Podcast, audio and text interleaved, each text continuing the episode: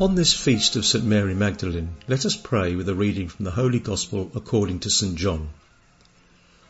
On the first day of the week, Mary of Magdala came to the tomb early in the morning, while it was still dark, and saw the stone removed from the tomb. But Mary stayed outside the tomb weeping, and as she wept, she bent over into the tomb and saw two angels in white sitting there, one at the head and one at the feet where the body of Jesus had been. And they said to her, Woman, why are you weeping? She said to them, They have taken my Lord, and I don't know where they laid him. When she had said this, she turned around and saw Jesus there, but did not know it was Jesus. Jesus said to her, Woman, why are you weeping? Whom are you looking for? She thought it was the gardener, and said to him, Sir, if you carried him away, tell me where you laid him, and I will take him. Jesus said to her, Mary.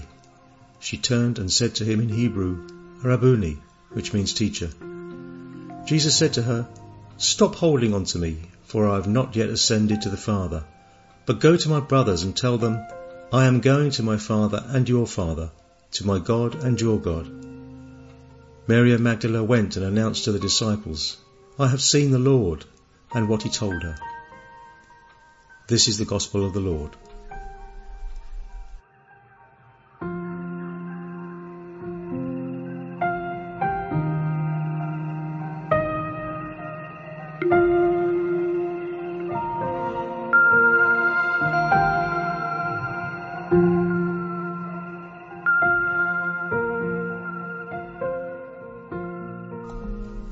Today is the feast of St. Mary Magdalene. We celebrate her day, we remember her, and we thank the Lord for the wonders that He worked in her. The Church has come to consider her as an apostle, like so many saints throughout the history of the humanity of the Church. She's a great woman who appears in the Gospels and about whom we don't know much.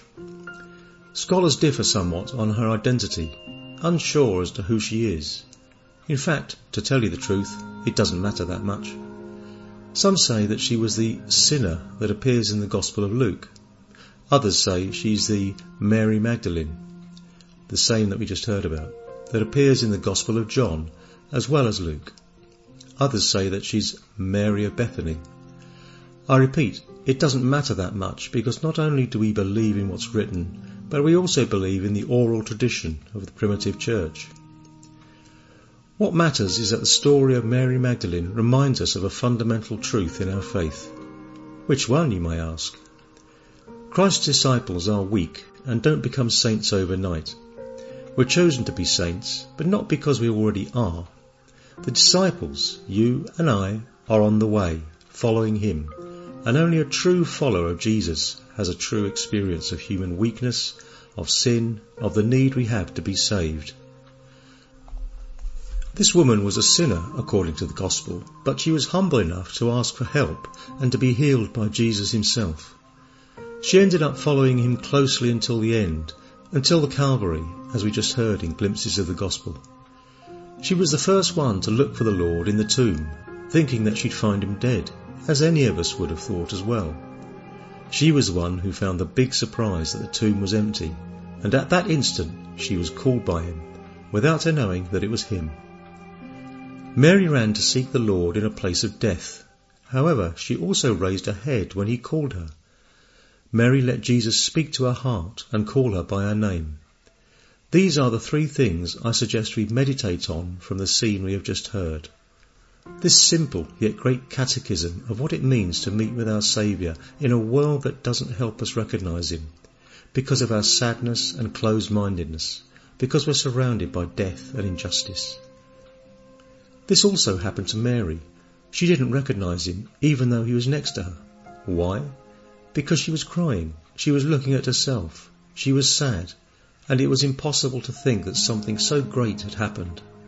Such a miracle seemed impossible. How is it possible for us to think that Jesus is present in the world we live in, in spite of so much evil? In the midst of this world, where so many times we're full of sadness, of grief for the loss of our loved ones, of things that don't go the way we had expected. We're sad because sometimes we do things that seem meaningless and our heart isn't into them and we don't see any fruits. Well, let's run Let's run like Mary ran to the tomb. Let's run and seek Jesus, who's always there, even if we can't see him with our eyes. Today he'll be at our job, he'll be at our parish group, he'll be at the specific places we need to be, at university, at school. He'll be in everything we do today. He'll be there. But we must run with the same love Mary had for him. Did you notice when Mary ran? Early in the morning, she was the first one because she loved him so much. She was the one who loved the most because she also was forgiven the most. You and I were also forgiven. We too can run. We must run. Let's raise our heads. Let's stop crying, or rather, let's cry if necessary, but let's raise our heads. It's okay to cry. We're allowed to do it. But let's look at Jesus who's looking at us. He's standing next to us, and we don't notice because sometimes we're looking down and tears don't let us see. Anguish and sadness won't let us realize, or our pride won't let us see, because we're looking at ourselves. Let's lift up our heads and let Jesus speak to us. He said, Mary, and it was right then when she recognized him. Only when we hear Jesus call us by our name will we be able to recognize him. Let's allow him to call us by our name today in the silence of our hearts. Let's imagine the situation. If we're sad, let's run to a sanctuary Let's run and find Jesus, who's also in the poor, in the needy, in a relative, in a family member who's unwell, in your father, your mother, or your brothers and sisters. Let's call a neighbour who's sick. Let's run and come out of our confinement. Let's raise our heads and let Jesus speak to us, and we'll experience that our weeping will turn into joy. May we have a good day, and may the blessings of our merciful God, the Father, Son, and Holy Spirit descend upon our hearts and remain with us always.